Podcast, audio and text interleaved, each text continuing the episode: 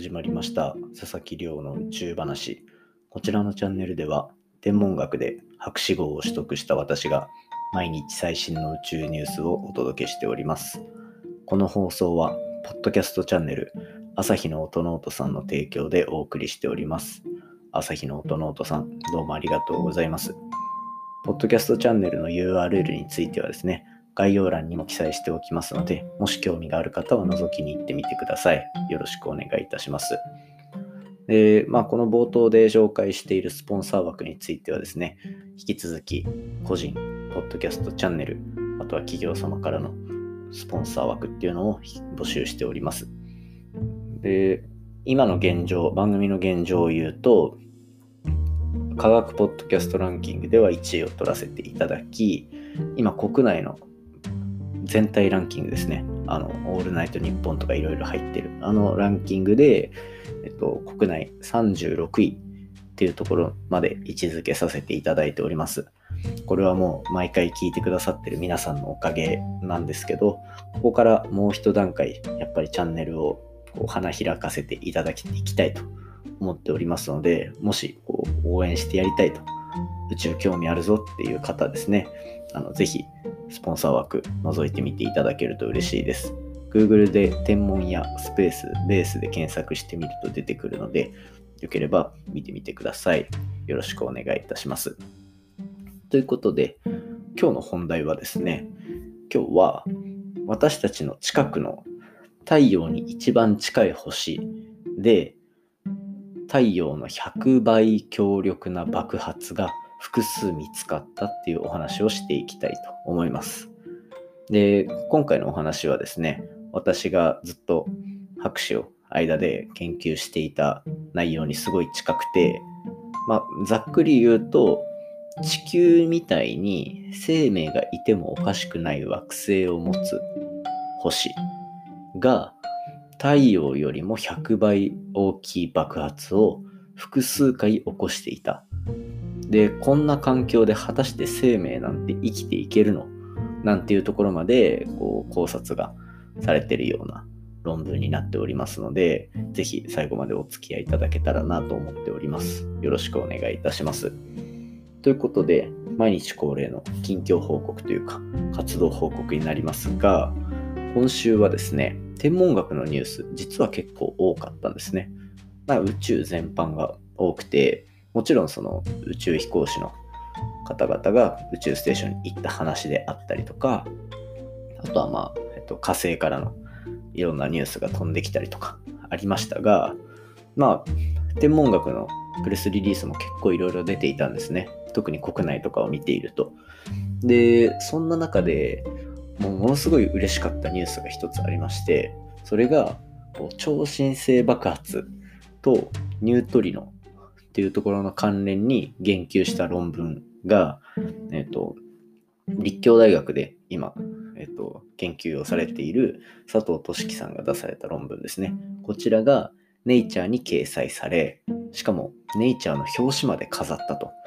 いう、もう日本の研究者の方がですね、こう完全に世界のトップを取った瞬間というか、そういうのが公開されていて、非常にこう、なんだ、感激しておりました。で、なんか単純にこれ、なんか日本人の人が撮ったからすごいとか、そういうお話ではなくてですね、完全に個人的な感情が一つ載っておりまして、このメインであの論文を書かれた佐藤俊樹さんですね、実はあの自分と一緒に理研の研究室にいらっしゃったんですね。その頃、まあ、私はあの学生研究員として入っていて、えっと、佐藤さんは、えっとまあ、理研が雇用しているポスドクの研究員として入っていたと。で、同じタイミングで研究室に入っただけでなくですね、こう私がアメリカの NASA の研究所で研究させていただいている時も、実は同じ期間一緒に行っていて、もう現地では、あのまあ、休みの日にご飯一緒に行ってもらったりとか、あとは、まあ、あの研究所内でもいろいろ話してもらったりとかで、結構仲良くさせていただいてた方なんですね。なのでもうそんな方がこう一気に世界のトップまで駆け上った瞬間を見れたところはなんかすごい感慨深いものがありました。で、もうぜひこのポッドキャストチャンネルでその研究内容を紹介したいんですけど、まあ私が喋るよりも本人に喋ってもらった方が絶対いいし、と思ってですね、今絶賛オファー中でございます ただですね、こう、研究者がこのネイチャーとかそういうのに論文を載せるとですね、世界中からやっぱ結構引っ張りだこになるんですよ。研究発表してくれとか、セミナーしてくれとか。で、まあそういう状況になってることはもう容易に想像がつくので、忙しい可能性が十分にあっても断ってもいいですよと。つか無理じゃないですかねっていうぐらいの感じなので、もし、まあ、厳しそうでしたら、あの自分がもう責任を持ってですね、皆様にこの研究の素晴らしさ、どれだけ偉大かっていうところをあの熱を込めて長々と話させていただきますので、まあ、その回はぜひ楽しみにしていただけたら嬉しいかなと思っております。なので、まあ、本人来たら超ラッキーというところでお待ちいただければと思っております。楽しみですね。ぜひ話したいです。自分でも話したい。はい。そんな感じで、まあ、今週はすごいテンションの上がる話が多かったですというところで本題に入っていきたいと思います。今日の本題はですね、私たちの一番近くにある星、プロキシマケンタウリで超巨大な爆発が複数見つかったというお話させていただきたいと思います。で、今回のお話ですね、もう率直に世界中でこう話題になって何がそこまでこの星の面白いところなのかっていうところを先にお話ししておくとこのプロキシマケンタウリと呼ばれる星実はその星の周りに2つの惑星を持っています。惑星っていうのはその太陽の周りに回ってる私たち地球とか火星とかそういうものですね。で、そんな惑星を2つ持っている中で、なおかつそのうちの1つに関しては生命が存在している可能性のある星として分類されてるんですね。この分類されている、まあ、理由というかこの分類に当てはまるのは、まあ、真ん中の星からどれぐらいの距離にある惑星なのかっていうところがまあ大きい判断基準になると。で、まあそれが真ん中の星から与えられる熱の量とかが、まあ結構ちょうど良さそうだよねみたいな生命が生きるのに。っていうところで、えっと、その、そういうクラス分けがされてるんですね。で、今回は、まあそんな生命がいるかもしれない惑星を持つ星でですね、太陽で見られるような爆発現象、これが見つかったっていうのが、まあ、今回のお話の、もうざっくり言ったらこれで全てです。で、まあ、今回そのお話しさせていただくフレアって呼ばれる現象がどういうものかっていうと、まあ、これ実は私の博士論文の中でももう散々扱っているような、まあ、言ってしまえば私も専門の分野の一つなんですね。で、フレアっていうのは太陽の表面で見た時にこう突発的にバンと爆発する現象でしてその爆発に伴ってなんかその勢いで太陽の物質が飛ばされたりとかあとはそのえげつない量の放射線が一気にバーッと降り注ぐなんていうことも起こる結構危険な現象なんですね。このフレアと呼ばれるものは。